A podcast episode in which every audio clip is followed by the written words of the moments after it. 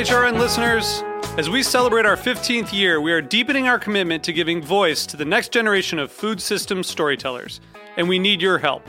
Our internship and fellowship programs help activate new possibilities for underrepresented and underestimated young people through experiential journalism, audio engineering, and production training. Through these unique programs, HRN helps food equity stewards build essential workforce readiness skills that expand their potential and foster economic mobility. Please consider supporting these critical programs. And with a minimum donation, you can be entered to win a dinner for two at an amazing restaurant in one of eight cities and tickets to a concert at a great venue in one of those cities. We have incredible partners across the country who have donated, as they also share our passion for helping to educate the next generation of food systems storytellers. Check out heritageradionetwork.org slash 15 to donate and enter to win today. That's heritageradionetwork.org slash 15 to donate and enter to win today. And make sure you donate before March 31st. Thank you. Hearst Ranch is a proud sponsor of the Heritage Radio Network. Learn more about Hearst Ranch at HearstRanch.com. You're listening to Heritage Radio Network. We're a member supported food radio network broadcasting over 35 weekly shows live from Bushwick, Brooklyn. Join our hosts as they lead you through the world of craft brewing, behind the scenes of the restaurant industry, inside the battle over school food, and beyond. Find us at heritageradionetwork.org. So you don't shun the devil with your rock and roll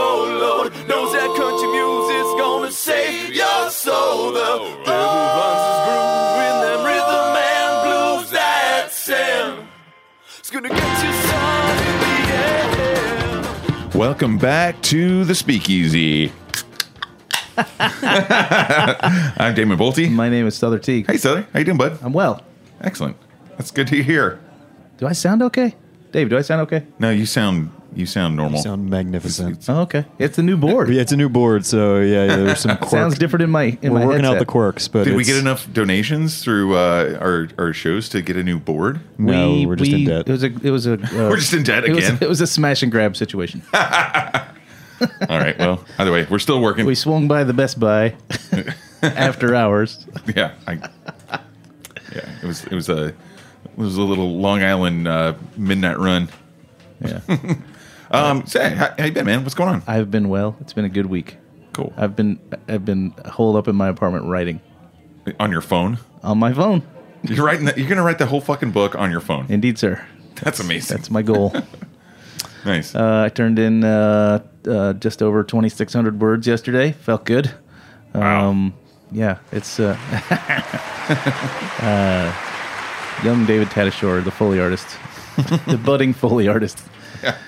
Uh, yeah, um, yeah. I feel like the week has blinked by because I I did just hold up uh, kind of the whole time and, and work on the book. Uh, you know, in addition to working at the bar uh, four nights, which you know that's I, I always forget for me to work four nights at Amor y Amargo. That's that's a fifty hour commitment, yeah. right? So like that that chews up your week without really noticing. Oh, for sure. And then the remaining uh, three days, I just worked on the book. Anyway, what have you been up to this week? Um, I was in New Mexico. Yeah, for your mom's celebration, not her birthday, but the celebration, right? Her 60th. Yeah.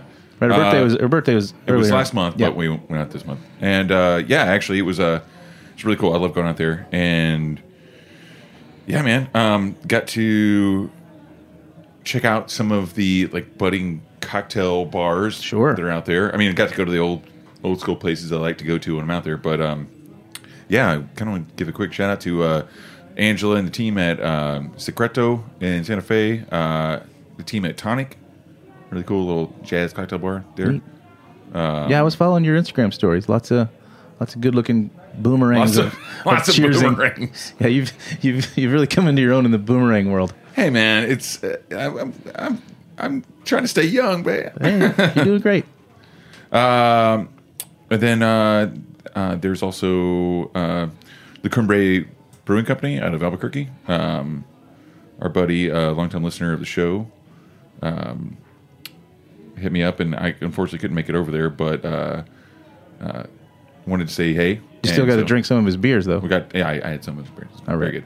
Um, anyway, yeah, so like it was really cool. It was a really cool trip. Lots of green chili, which Oh, I'm yeah. sure you'd really appreciate. I- I would. And uh, yeah, it's good times, man. Really great vibes. It's you know like Vibes. every time I yeah vibes, man. um, every time I travel, which has been a- lot lately, but it's it's just so cool to see what people are doing in different markets. Like they're- you know like especially like like like regional ingredients. You know like I remember going to like Péché in uh, in Austin, Texas, like I don't know, maybe ten years ago, and it was cool. Like there was also another place I don't even know if it's around anymore. I think it was called. Uh, I think it's called like hometown, something like that. I'm, I'm gonna have to check myself on that. Townhouse, townhouse, and they were doing like this red chili cola that made in house. And it's just like cool using like the regional stuff like agave and, and chilies and stuff like that. So there's a lot of uh, green chi- green and red chili, you know, cocktails in New Mexico, and it's great. Yeah, it had this really awesome uh, last word variation with like green chili in it, chartreuse. Ooh, that sounds great. Yeah, it was New really Mexican green chili and chartreuse. Yeah, totally. spicy sweet. yeah, it was awesome. And that was at Secreto.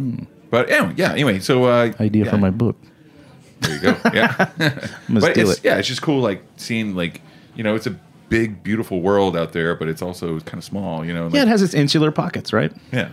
Speaking of insular pockets, Yeah. our guest on the show today wrote a book about the Bay Area. Yeah. Yeah, Shanna Farrell, author of Bay Area Cocktails, is joining us in the studio today. Welcome hey, to the welcome. studio. Hi, thanks. Thanks for having me. Good to see you. Pleasure's all ours. So, I I get people to send me their bio or at least a little chunk of something to give me some heads up if I don't uh, have a good personal connection with them when, when they're coming on the show.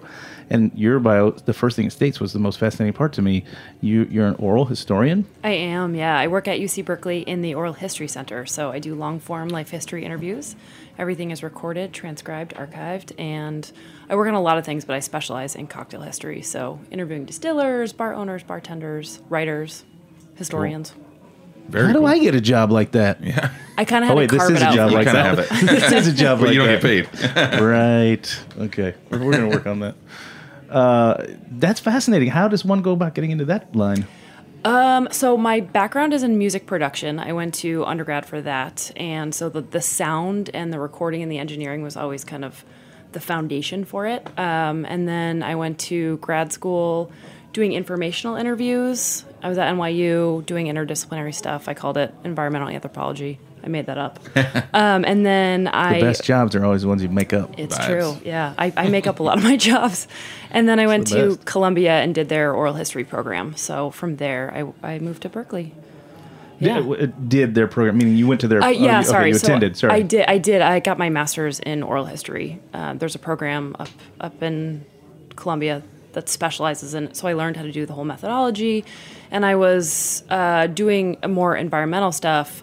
But I was doing a history of the Hudson River, and I wanted to interview a distiller because I'd been bartending. So I was like, well, this would be an interesting part of the project. So I ended up interviewing Ralph Erenzo from Tuthilltown. Cool. And- Right. yeah. Tuthilltown. Yeah. Tuthilltown. Tuthilltown. Yeah. Uh, yeah. Ralph and and Gable. yeah. Gable Gable. part of Yep. it? Yeah. Yep. okay, so you're doing an oral history of the area, and then you decide to fold in distilling into that, and then that suddenly becomes the rabbit hole that is then now your entire focus. Yeah, pretty much. Yeah, I it, it was bartending. I always liked the spirit production and that there was a narrative on the bottles, and I was like, this is really interesting. Why don't I talk to the people who make this stuff? Where does Yeah. all that archived information end up? Is it somewhere that I could go and Yeah. access and listen to? And Yeah, there's a lot of my transcripts that I've done through Berkeley are available online. So anywhere in the world, you can just search. If I can, you, well, you can search my name, UC Berkeley, and then the search engine will come up. Shanna Farrell, yeah, UC Berkeley, and then all the interviews that I've done will come up, including one with Dave Wondrich. That's up there. Cool. and they're all audio. They're all well. We record on video. When I do them on my own, I Oh. do I do just audio. So for the book, I did think this on my si- on the side, and it's all audio. Cool. Outstanding. Have you parlayed this into like a podcast? Yeah, I'm working on I'm working on I'm one trying right to figure now. out Yeah. business angles for Yeah, it's like you're gonna put us out of business. Uh. I'm working on a podcast now called The Prix Fixe, and it's about the intersection of food and drink because I feel like in the culinary world, cocktails or drinks kind of get the second they're the second stage. They're not really the bell of the ball. So I wanted to put them in conversation with each other. So um, it's like the thematic intersection between food and drink. Yeah, that's totally interesting to me as a former chef. And also, you're right. Cocktails and drinks are not the bell of the ball, though they are the workhorse of revenue. It's true. which they seems super odd. centers. Which Yeah. seems super odd to me that uh, more um, whatever fine dining uh, establishments don't pay as much attention to cocktails. Yeah. when it's when it's where the money's at. Yeah, you could do a little devil's advocacy here, though. I mean, there's. I, I wouldn't say you're like 100% right across the board. No, Like, of course not. Nothing's 100%. obviously things have changed a lot over the past Oh 10 man, years. incredible. But uh, but yeah, I, I get what you're saying. Yeah, I, I- I'd, say, I'd say still it's generally not the focus. You know, uh, I can, you know, I can go eat at Le Bernardin, which I have only done twice in my life, and it's amazing, and I love the food, and I love Eric Ripert. They just got a third Michelin star, which is incredible, and you know, you get a, a decent Manhattan, and their house cocktail list is pretty unremarkable. So you're saying they're never going to be on the show? No, let's get them on the show and talk about this. Yeah. totally. There's Right? a, a disconnect between like what is on the back bar versus what's coming out of kitchens, I think. So I don't know. I, I kind of subscribe to the Thad Vogler school of thought where spirits are agricultural products. And so like Mm. Join you, Damon. if you're not going to put additives in your food, don't put high, don't carry stuff with high fructose corn syrup in it. I don't know. Sure. To me, it seems Fair enough. It seems pretty obvious. Yeah. Well, I recall very much, you know, my um, first experiences behind the bar after leaving the kitchen. It seemed very shocking to me that people were um, extremely interested. You know, at bars I worked at back in those days, I worked at, at uh, chef-driven restaurants, and I was behind the bar because I felt more comfortable in those environments. Um, but it seemed very odd to me that a, that a guest who was maybe dining at the bar would ask me every question about every item on the menu. Is the beef uh, free range? Are the are the hens eggs local? Are the all the thing? And then they'd go, "Yeah, I'll, I'll have a mojito." And there's four feet of snow on the ground. And I'm thinking to myself, "Do you know where this mint came from? Like it wasn't from around here." you know, like. I mean, when you put it that way, I, I, I get what you're what both of But you are I, saying. but I also totally understand that food is more, uh, you know, driven by necessity, and, and drink is more driven by frivolity and and you know celebration. And you say to yourself, you know, I want to treat myself. I want a mojito in the middle of winter. I get it. But I yeah. still thought that it was odd that the questions would never even arise. They would Yeah, never. No one's ever really asking me questions back then. Certainly, you're uh, you're right, David. Like, it's it's come ask- around some. Yeah, and then you order a this is- Captain and Coke. Is this Tuthilltown? Is it like from nearby? Like they'll ask questions like that now. But in the past, there's no no questions like that whatsoever. well, that yeah, yeah. And I you mean, remember you worked behind, Of course, yeah, the bar but, like- Prime Meats. And No, I'm people eat old as fuck. I know, but I, I like, I, I don't know. It- It's, uh, I, it, I just like I've seen like all sides of it to where like I'm not.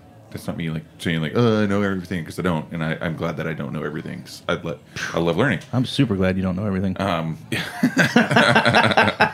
but like you know, I've worked in places where it's like, and I've been to places where like, like say major food group where like Thomas Waugh is making these crazy fucking cocktails, and the presentation and the production is just insane. And then like places like well, very recently, you know, like the aviaries in New York City now, and just the production and like the the pomp and circumstance, like like the the, the show of the cocktail is every bit as much uh, considered as the the plates that are coming out. yeah, you it, know. it's starting to have its. I feel like this is maybe the third wave of the cocktail revolution. I, yeah. Yeah. that's fair. yeah. You know, like That's, we that's fair.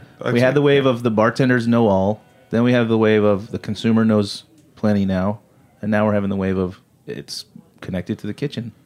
yeah, for sure. And that I pomp- mean, it- in, again, at least in that way, in the pomp and circumstance way. It's interesting. Yeah, I feel but like it's also it's also uh, it's very much different like on the coasts. Yes. Which you know, I mean, like what we're talking about today, like what we should get into Yeah, with get the into book Bay Area cocktails. It is a very like the West Coast thing is like very uh, is you know like East Coast we're like fuck it, boozy, bitter, stirred. Yeah. Forget it. Well, of course you know that because I'm Morty Yeah. Margo. That's all you do. Um, but then of course there's a lot of like herb and fresh produce driven cocktails. That's more like the iconic like West Coast style. Sure. So how does that play into this book? Yeah, so actually talking about the, the culinary conversation, the revival really grew out of the culinary world. It wouldn't have happened otherwise. Sure. There's a you know, the the Alice Water school of thought and using fresh seasonal ingredients and so the the book kind of starts off with that a little bit and then how that affected distilling because the first craft distillery since prohibition opened in 1983 in Alameda, California, which is St. George Spirits. Just had their 35th anniversary. Yeah.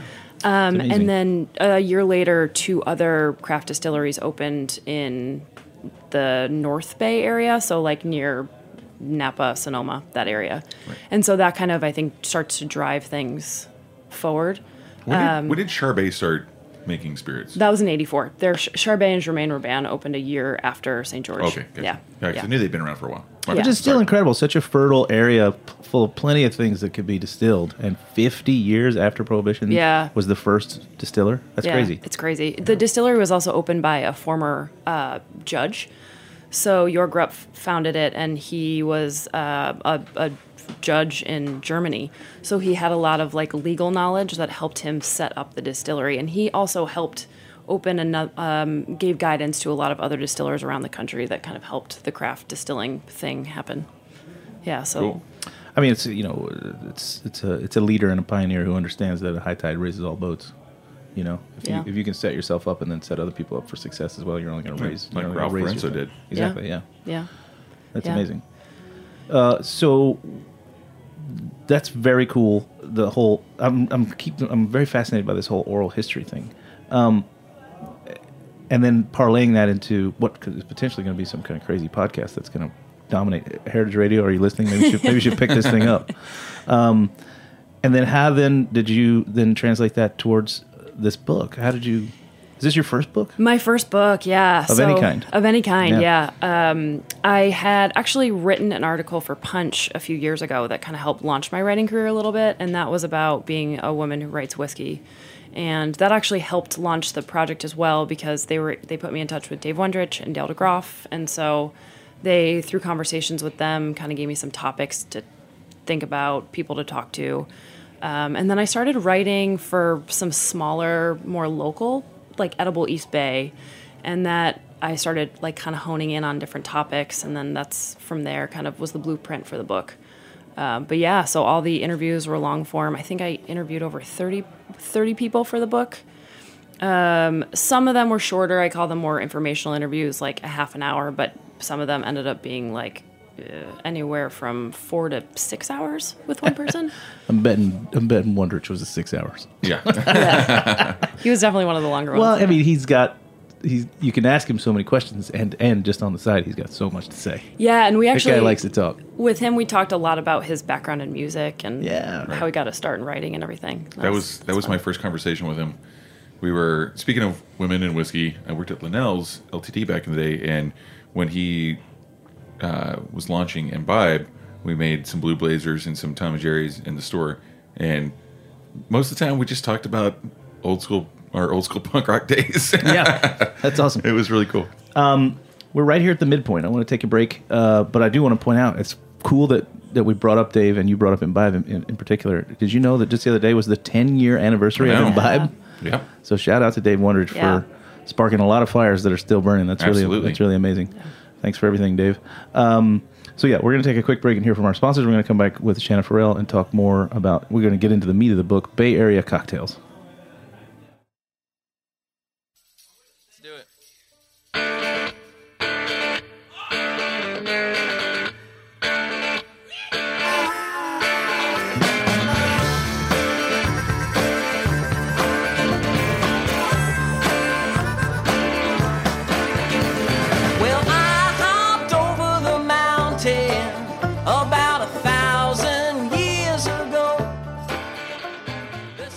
Hearst Ranch is a proud sponsor of the Heritage Radio Network. The Hearst family has been raising cattle on the rich, sustainable native grasslands of California's Central Coast for over 150 years. Piedra Blanca Rancho in San Simeon is the original Hearst Ranch, founded by George Hearst in 1865. George's son was the famous publisher William Randolph Hearst. In addition to being known for building the iconic Hearst Castle, William was, like his father before him, an avid rancher. In his words, I would rather spend a month at the ranch than any place in the world. Thanks to one of the largest land conservation easements in California history, a joint effort with the California Rangeland Trust, the American Land Conservancy, and the state of California, the working landscape at Hearst Ranch will be preserved forever. Learn more about Hearst Ranch at HearstRanch.com.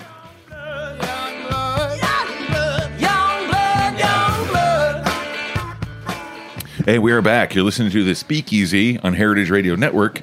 Shanna, talking about your book, Bay Area Cocktails. You know what? Okay, before the break, you mentioned something about being a, a female writing about whiskey uh, for Punch. I I love that.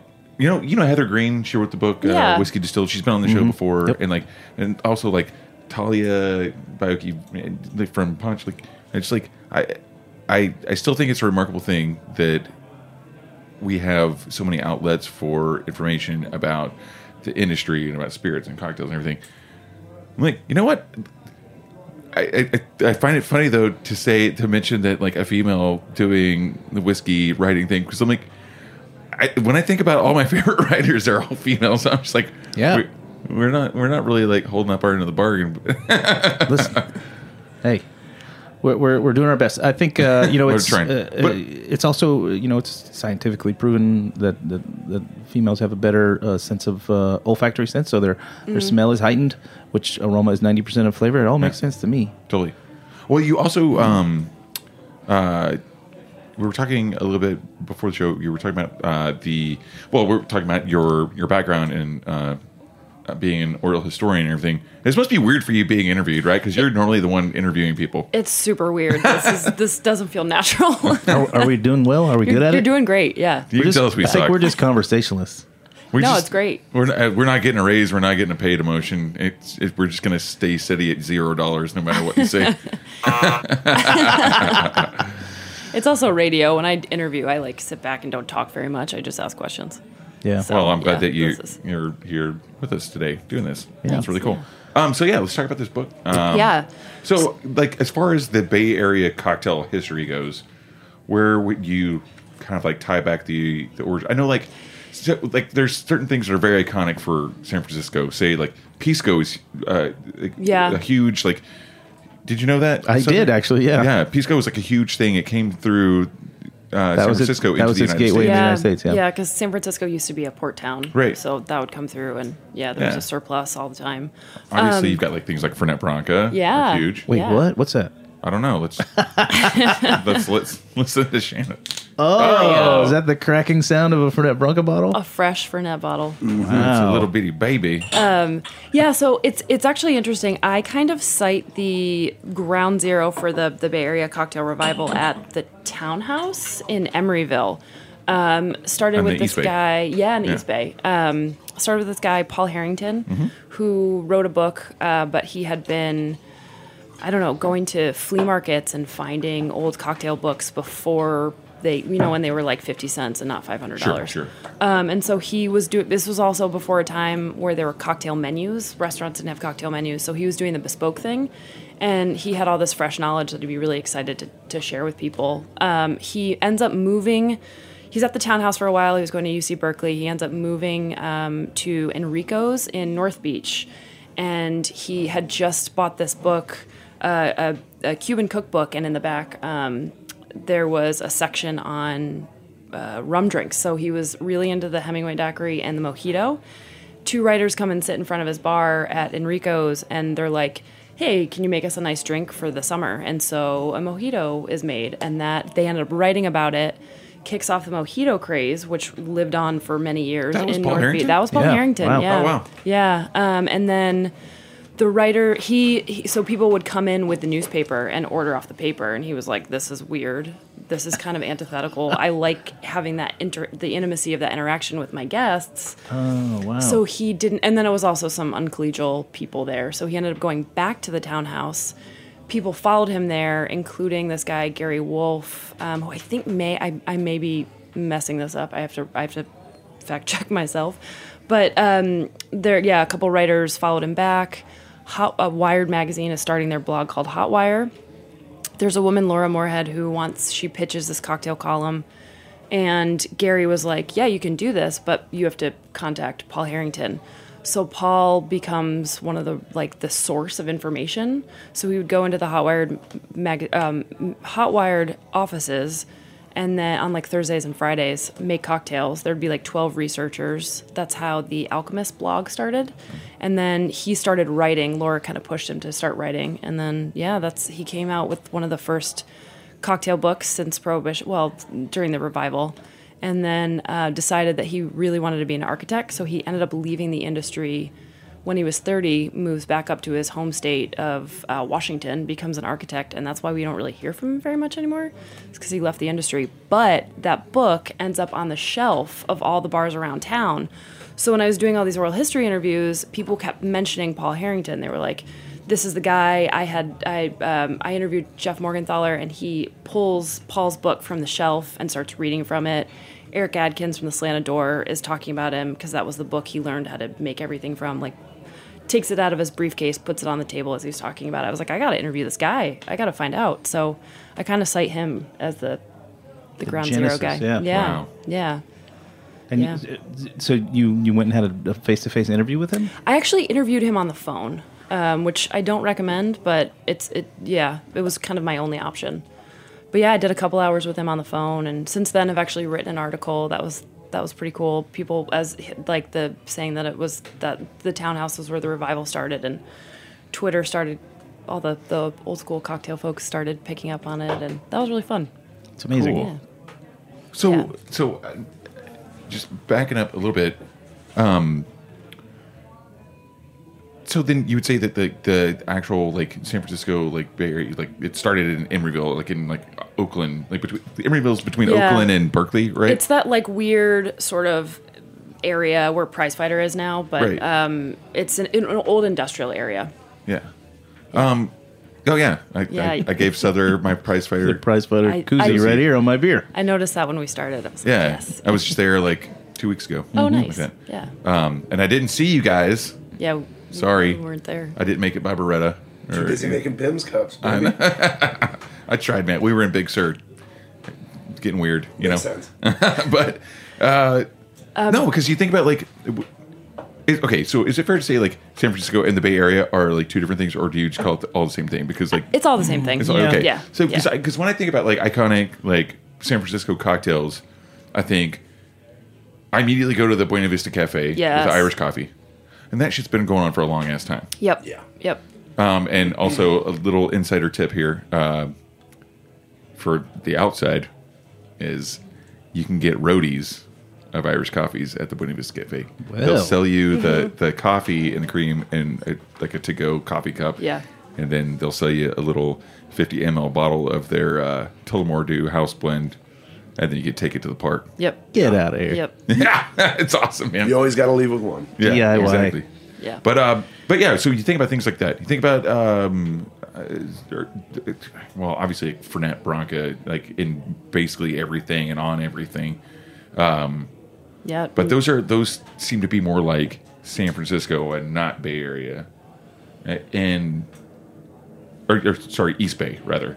Yeah, I mean, but there is a lot of crossover between the East Bay and San. It's it, it's all Bay Area, but and, Yeah. and a lot of these people are in the same community. A lot of people like one of the owners of of Trick Dog. He got to start bartending in the East Bay for Gotcha. years. Yeah, yeah. So it's it's it's the same community. When is someone going to open a fucking bar on Treasure Island?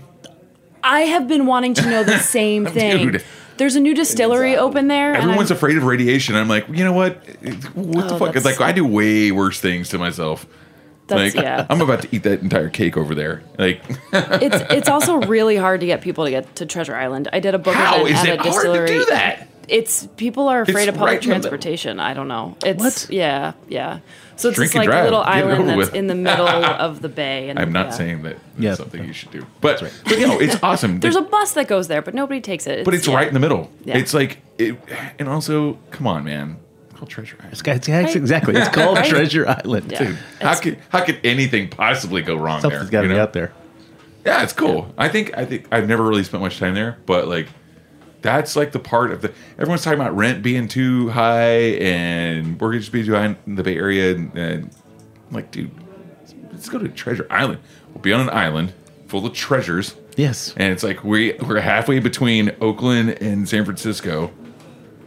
It's perfect. Yeah, the views are beautiful. One time I was driving across the bridge and my car started to overheat, so I had to pull over on Treasure Island. I was like, there could be worse places to be stuck for a Yeah, little while. totally. Yeah, Nice. Really pretty. Yeah.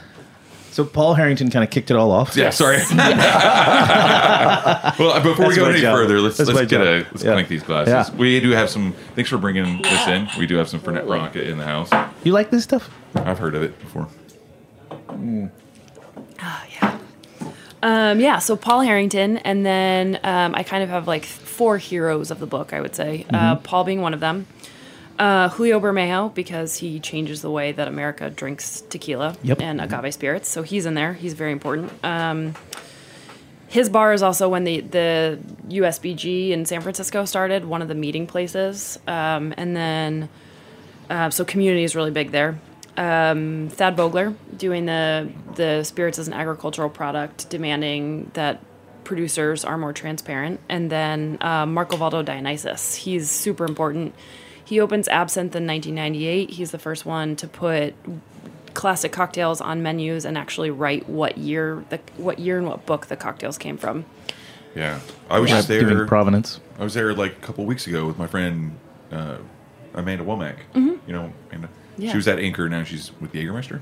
Oh, okay. But um, yeah, I'd I'd never been there. But um, Rob Schwartz I don't know him. did didn't he write the book the classic cocktail book? He works for Southern now, but um, I don't know. anyway, What book? I, I'm just named. I I just dropped something. I'm not sure if I could pick it up. Um, he wrote a book. I like when you talk slow because you're, It's 'cause 'cause you're I'm looking at it right now. Yeah, he wrote a book. Uh, we'll talk well, while he while he's googling. Talk about uh, Julio. It's called Yeah, the, the Art um, of the Bar Oh, the art Oh, of the the Art of the bar. Bar. Yeah. Yeah, by yeah. Jeff Hollinger and Rob. Jeff Hollinger, yes, and Jeff Hollinger was at Absinthe for a long time. Yeah.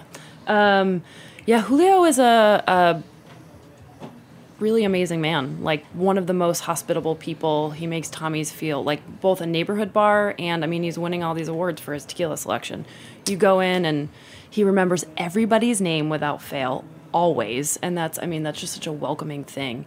But he'll also when he was bringing back tequila from Mexico, 100% blue agave tequila, people would be really afraid to try it. So he used the margarita as like this gateway because people were comfortable with margarita. This was in the '90s, right? This was in the 90s, and, and yeah, yeah, yeah. Like during the like the drought and everything. right, exactly. So it was even more precious. Right. Yeah, yeah, and um, yeah, he would he'll like make you a flight so you can get the different expressions, and he's he's done it for us before, and it's you can A yeah. flight of margaritas. a fr- flight of margaritas Oh, with different tequilas, and you can really taste the difference there. Sure. And so that was the gateway, and that's also I think why the Tommy's margaritas become so iconic. Sure. yeah. w- Yeah, those are the two things he's certainly known the most for. That, Yeah. the the Tommy's Margarita and hospitality. Yeah. Like he's uh, he's that. I think it's interesting that that tertiarily he's kind of known. I I think as the guy who brought tequila again in to, to the country in a lot of ways. Yeah. coming through San Francisco and filtering its way across the country. Yeah, absolutely. And it's he also started this um, this uh, educational program where you can get you can become a doctor of tequila. So you have to taste through a certain number of tequilas, and then a lot of it, it's part of how like community grows at the bars because you can sit down and be tasting through these tequilas, and then he'll give you a test. But then you meet other people who are doing the same thing. That's cool. And once you become a doctor, you Doctor go of to tequila? Yeah, you become a doctor of tequila, and then you go. Once you're a doctor, you go to Mexico with Julio. What? What? Yeah, and I've I've actually What are we doing here? I've, I've man. gone to Need to go work on my with doctorate. it's it's fun. Yeah, I went to Mexico with him and a couple newly minted doctors and got to tour around some Are, distilleries. wait, are you are you saying you're a doctor of tequila? I am not. No, Uh-oh. but I, I got to go. Yeah, 'Cause you're yeah, the press. yeah. It was it was yeah. And That's then- amazing. That's kind of similar to what uh, what they do at uh, what was it Rum Club? Uh, they have the the map, this giant map of all the rums that they have, and you have to drink a shot of all of them before you get this like certificate of of rumness. I can think of a few places with similar things. There was uh, the place that's no longer around anymore, but it was in Park Slope. It's called Pork Slope. Oh, Oh, yeah. yeah, and they uh, they had this thing where it's like, you know, their their thing was American whiskey. Yeah. and so like you would get in the book, and it's when you had like a hundred whiskeys, they would put your name on the trophy. That's like right. a, a brass placard. And like Jim Kearns, who doesn't drink anymore, he's on there like three times. so he had like 300 shots there. But um, then there's uh, there's a place in uh, oh, it's in L.A. It's actually uh, it's the oldest tiki bar, the Tonga Hut. Oh, The uh, yeah, they have like if you I guess it's uh, Beach Bum Berry's book remixed. if you have all 91 drinks in there, they build this like they make these awesome like personalized plaques for you and you get on the wall. Yeah. You know what? So there, this was like a, I was going to say this, man. You should probably think about doing something like this for Amor y Amargo. I've been thinking Yeah. about it actually, strangely, um, because my buddy. The reason I even thought of the that rum, the thing at the rum club is because my buddy Nathan Lehman did it, and their your ultimate goal there is that you you learn a lot. Obviously, Sure. You you drink through all the rums in the house. But then you're also part of the thing. You're Yeah. part of the thing, and Yeah. then you get so similar to what you just said with the sort of trophy or what have you. What what they do out there is they give you a coin, not dissimilar to the Fernet coins or whatever. But then when you every time you come back to the bar and lay down the coin, you get a snackery. Oh. So that encourages you to come back because you know your first snackery is on the house, and then you sit there and you drink the rum, and you've had them all, so you know which ones you like the best, and you. It's smart. It's, yeah. it's, it's very good marketing as well as community building. Mar- course. Martin Cate does that at Smugglers too. They have the Rumbustion Right. Oh, yeah, of course. Yeah, Yep. and I think when you Rumbustion. you master all of that, you get to go with him to a rum distillery. I don't know. I'm a little bit more fuzzy on that one, but same same sort of thing. yeah. Yeah. Well, you're not used to We could do a thing where you drink. we could do a thing where you drink through all the amaros, and then once you've succeeded on the Then thing, I take go to you. Italy. Yeah. I take you down. I take you down in the basement and break your nose. Because it's bitter, baby. That took a really crazy turn. All right, or we'll go to Italy. Your thing's good. Your, your idea is good too. Mine- I'm, I'm like I'm good cop. Your idea, your idea is good too. You got BTP in a gimp suit. Oh no, images. Wait, okay, so let's uh not very- okay, so let's talk about the Fernet Branca San Francisco connection. Yeah. North Beach. Yeah, since you bought us, brought us a bottle. Yeah. Uh, secret handshake kind of was the the tacit signal if you order one that you're in the industry. Same same thing. I mean, I think that that's a pretty common thing. But North Beach, Yeah. historically Italian neighborhood, a lot of Fernet drunk there. Um, there was this like corner in North Beach, Enrico's, Glow, a couple other ones where um, the bartenders who worked there took cocktails seriously. And that's how the USBG kind of grew out of it. But yeah, Like 15 Romolo was probably like, Yeah, a that- Oh, yeah. important part of that, right? yeah, yeah. A lot of people talk about that. It's the black hole. Yeah. Always We a got black some of hole those for nights. here. Yeah. What? Oh, I, Yeah. I call those entry bars. It's me that goes in. Oh, Yep. cocktail lounge. There you go. it's me that goes. It's me that goes in. Not sure who it is that comes out. It's, I, I entered. So yeah, it's like it, it was like a crazy phenomenon. The the idea of like Fernet Branca becoming the bartender's handshake, Yeah. and then it grew and grew and grew. I'm sure Eduardo Branca is super fucking psyched about that. Why you know, wouldn't it be? But got it's the been coin thing. but it's been going on forever. Yeah, for a long For a time. long time. Yeah, l- long before I think the cocktail revival. Oh yeah, Yeah, absolutely. Yeah. Like This- I lived in San Francisco in the mid '90s, and it was still, like, what? Actually, sorry, early '90s, '93. Um, I went to culinary school out there. Oh, cool. Um, CCA, Yeah. valedictorian. What? Nice. Yeah. you never told me that Hey man, come on, I'm humble. Uh, until just right now. Until just this moment, well, I've had just enough as recently as for right that now. Branca and beer. Um, uh, yeah. it So was a- wait, it so was a when that- you were living there, was was the Fernet Branca thing a thing? I don't think I was super aware of it, Not- but I certainly remember people drinking it, and it, uh, because I remember very clearly people drinking a lot of something I don't particularly like, which is ginger beer or ginger, Oh. ginger ale, because you'd get both. Oh yeah, you'd get a shot in the yeah, back. right. They always did it back. And I remember being like, I'm not into that because I don't like that, but I would just drink whatever I drank. Old Overholt, probably. Well, I'm not, sure not, not probably. probably- It was definitely what it was. Yeah, exactly. Old Overbite, we used to call it. What what bars did you used to go to? Uh, I, so I was a student and I was poor and broke and I lived in the Tenderloin and I frequented um, a place called the Brown Jug, which I believe existed until just a few years ago. Okay. Uh, the reason that we went in there in the very first place, the very first time we ever went in, my, my roommate and I, uh, we walked by and it had, it had no windows. It was on the corner of Geary and oh, I'm never going to remember, but it had no windows and it, and it had a sign on the door that said, no phone, no toilet, no change. Just booze, and I was like, "Oh, this is the place for me." Because even back then, I drank like an old man. Did you go to the page? Did you go to 500 Uh, Club? No, I mean honestly, the the, the place I remember, the two places I remember the most are um, the, the Brown Jug and a place called the John Bull Cocktail, which was like a longshoreman. Oh, yeah, yeah, I It was know very similar to like Milano's here in New York. Yeah.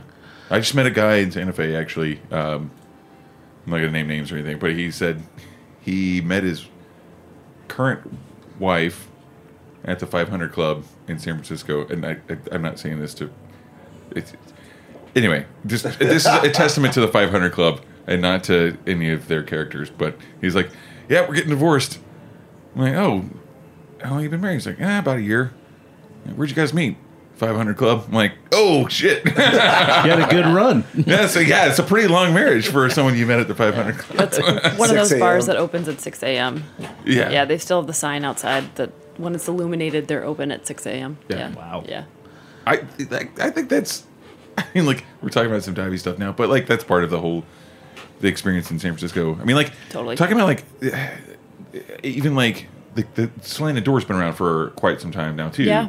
And Erik Adkins, you yeah, before, so like Thad Vogler started that when they they this slanted door. I think this is their third location on the Embarcadero in the the ferry building. But when they got their liquor license, Thad Vogler was hired to run the program. So he's the one who started slanted door. He trained Erik Adkins. Yeah. oh, right on. Yeah. So now now Erik is the beverage director for the whole group. But Right. yeah, yeah, that is Cool. Yeah.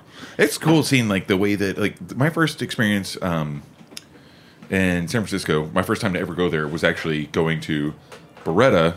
I was guest bartending uh, with Ryan Fitzgerald, who now owns ABV, and it was awesome. Like first of all, it was my first. It was actually my first paid trip as a bartender. I think I'm pretty sure it was, uh, and I'd never been to San Francisco before. Got to hang out got to run around with Ryan Fitzgerald. You know, did all the things. Go to Zuni Cafe for like the roast chicken, a bunch of Humboldt Kumamotos, and like rosé in the you know one o'clock in the afternoon. And then he's the one who took me to Buena Vista and like all these other places like Comstock and oh, at, Yeah. at that time Trick Dog wasn't open yet. But like it's just cool. Like over the last like I guess it's been like seven years, eight years since then, maybe something like that. But it's just saying like it's really cool to see the progression of that city in such a short period of time. It's always been like we we're talking Yeah. about the history of it, but it's it's just it's a really exciting city to go to for like food and beverage. Yeah, there's a lot, and actually, one of the chapters in the book is about the proliferation of cocktail bars. So it was like a, basically there's a bar in every corner, and I think that kind of starts with Bourbon and Branch. That's a it's a one Yeah. of the first bars without being attached to a restaurant that people are like, oh, this mm. thing works. People want cocktails. They don't need food. Yeah. And so that that I think changes. don't It need gives food. yeah, it gives people like, okay, we can we can make this happen, and then from there, it's like every week something is opening now. Right. It's it's insane. Yeah, it's cool. And then you know we mentioned before like Leo Leo and like Smuggler's Cove and Whitechapel, like like all these like kind of like more thematic places. Sure. It's like, I Yeah. mean, I don't know. To me, like San Francisco is a very big, sleepy city. You know, it, it is. I mean, it's a big city. It's a major city, but it is kind of sleepy at the same time, which is like I find endearing. And to have so many like options for like kind of like thematic bars, Yeah, it works. like, it- a- it actually works. It's a hungry and thirsty town. I'm I'm actually Yeah. from New York, and so for I agree with you. San Francisco feels quiet, but Well, there, compared to there's here, yeah, exactly. Yeah, it's it's definitely there's a there's people people want it there. yeah, And and it's also I think also has to do with income as well because tech is right there. Right. So people do have a lot of expendable income that they can spend on on good food and drink. yeah, Yeah. Frivolity. Yeah. Spend on circle. frivolity. That's what we do. yeah. It's fun. Yeah. It's unnecessary. but it's fun. Well, so is the 500 Club. Yeah. Oh, yeah. Um, Anyway, So, do, do you have a, a, a, a piece of the book that you that you can't not share with us today? Um, like what what piece is the is the thing that you found the most uh, I don't know? I mean- intriguing or fascinating or Definitely the horrible. the Paul Harrington thing was a big deal, but also I think the the forming of the I don't know. I mean, I do think that the West Coast has contributed a lot to the revival, the national revival. Thinking about the chronology of things, Absinthe opening in 1998, that's that's a. I mean, I feel That's like huge. they don't Yeah. get the the credit that they maybe deserve sometimes. I mean, for I a think a spirit lot that wasn't available until like what 2006. 2012. Right, exactly. Yeah. So Twelve. the there was a lot of stuff happening then as well. Um, something uh, something else opens in 1999. That's I'm now forgetting, but that was a big deal. I feel horrible. I'm forgetting it, but yeah, so there was just a lot happening here before. Or in I'm sorry, there was a lot happening in the Bay Area Yeah. Um, leading up to like the cocktail boom. I, you know, I, I will say this: like more than anything else on the West Coast, San Francisco was the biggest player as far as the consciousness of ingredients. because it wasn't really coming from LA because not at least not back then, but like I feel like like all of them like wine, spirits, Mm-hmm. beer, and then food. Like it all was coming from Yeah, it was Northern California. Yeah, and it's funny because living here and then moving there, New York food actually feels a couple years behind. Which Yeah. I know that's a How bold claim. It- that makes people really angry, but I yeah, it just it feels. pour me some more from that. I can see it. I can see it. You know, uh, you know they have the, they they have a greater access to uh, a wider swath of fresh produce for a longer part of the year. Exactly. You know, Yeah. here our season is is you know in comparison pretty short. Yeah. and the stuff isn't super close by anyway. Uh, you know, you're in downtown San Francisco, and you're not. You're not. You're not. You're you're a, a short drive away from farmland.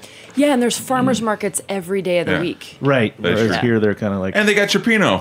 Yeah. And they got a nice Pinot for you.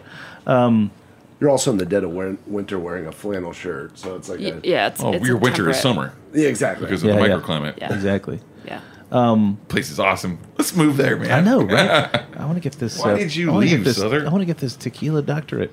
Um, it's You should. Good reason to move back.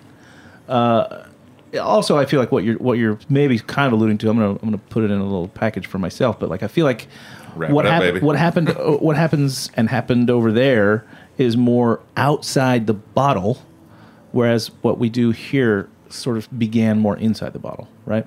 They You're- had more. yeah, you're they had more right. produce and herbs and fruits and things to put into into a cocktail. Sure. Whereas we were like, oh, Well, there's an abundance of it. And So- here Exactly. it's like cold as fuck. So and I like, Right. will say people there do love their their brown bitter boozy spirits. Oh, absolutely. Yeah, I don't deny yeah. that at all. But I think that, um, you know, frankly, they're probably reaching a broader market, a, you know, a wider base of, of guests who are interested in what they're doing because because they have a you know more access to whatever you want to call this culinary cocktails, where things that aren't in the in a bottle already are brought into the glass. Yeah.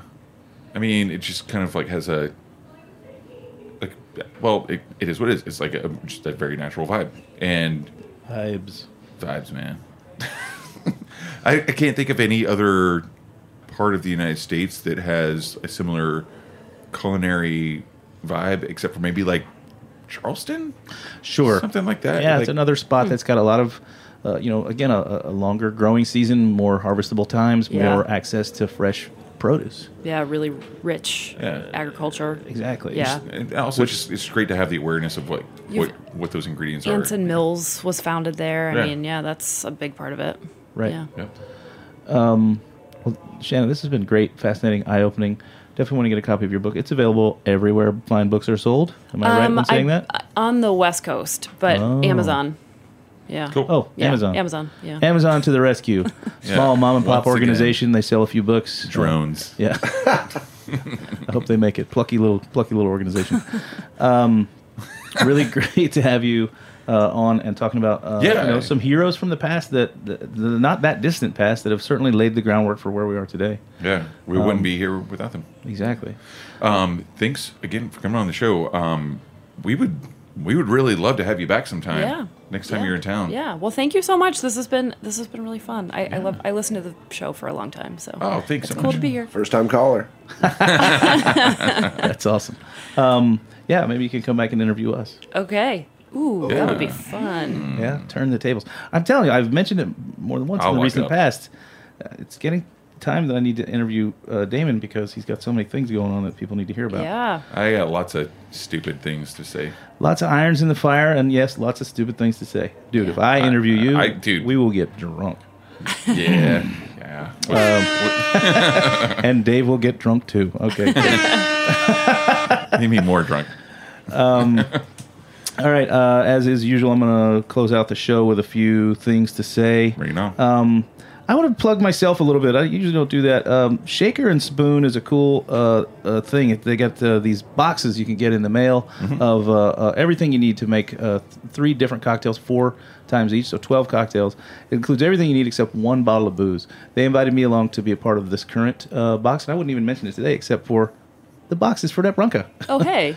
Oh, and that's what we're drinking. And I got a drink in there called Slippery Slopes, where I make a Oh, I know that one. house-made Yeah. uh, cocoa, um, uh, and it's a hot drink. Uh, uh, it's or it's a cold drink, but it can be also made hot for the wintertime. It's really good. Uh, so check out Shaker and Spoon uh, and figure out how to how to get yourself. It's a subscription thing. Um, I don't have any of the information because I'm just saying that off the top of my head. Uh, but coming up shows, we've got uh, and in no particular order. Bernie Lubbers is going to come down and talk about whiskey Right. with us. He's bringing a guitar. You're bringing your left-handed guitar, and you guys are going to guitar things. Um, uh, let's doing see. guitar things. You know, guitar things.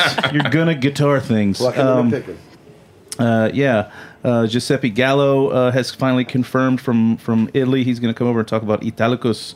Uh, Alan Katz is going to be on the show. Bianca Miraglia from Uncouth Vermouth is going to be on the show, and she's got something to unveil. I guess she's going to bring it to us first. Yeah. Um, and that's kind of all the upcomings that I can see in the future, except for way out there. We've got uh, uh, Willie Shine's going to be on the show and talk about all things Jägermeister. Got which Arthur is- Shapiro which coming is- on soon. Oh yeah, well. Arthur Shapiro's coming. Yeah, we got a Yeah, bunch a of. lot of it- it's it's it's that time of busy year, time man. of year, man. It's great. Yeah. I love it. Um, yeah, and the holidays are coming up and all that rigmarole. Yeah. Anyway. What do you do? You. I feel like you're you're so quirky that like you, during the holidays do you like fast? You don't like actually cook anything or Uh, I'll tell you that. So, uh, uh, Thanksgiving is tough for me. It's my least favorite holiday, and that. for about um, I don't know. There's there's a solid ten year run there where I would have uh, I would I would I would spend Thanksgiving with my, my granddad and a, and a turkey. Um, one bottle, Wild of, turkey. one bottle of old granddad, one bottle of wild turkey, Yeah. by myself at my house. Uh, but for the past two years, um, I actually I spend Thanksgiving out at Dale DeGroff's house with Dale and Jill. oh right on yeah. um, and a bottle of old granddad and a bottle of wild turkey. Speaking of guitars, well, Um, so I- that's what I'll be tell you doing this Thanksgiving. What about you? Um, I don't know what I'm going to do on Thanksgiving yet, but it'll probably involve some turkey. All right. Um, but I do have a recipe.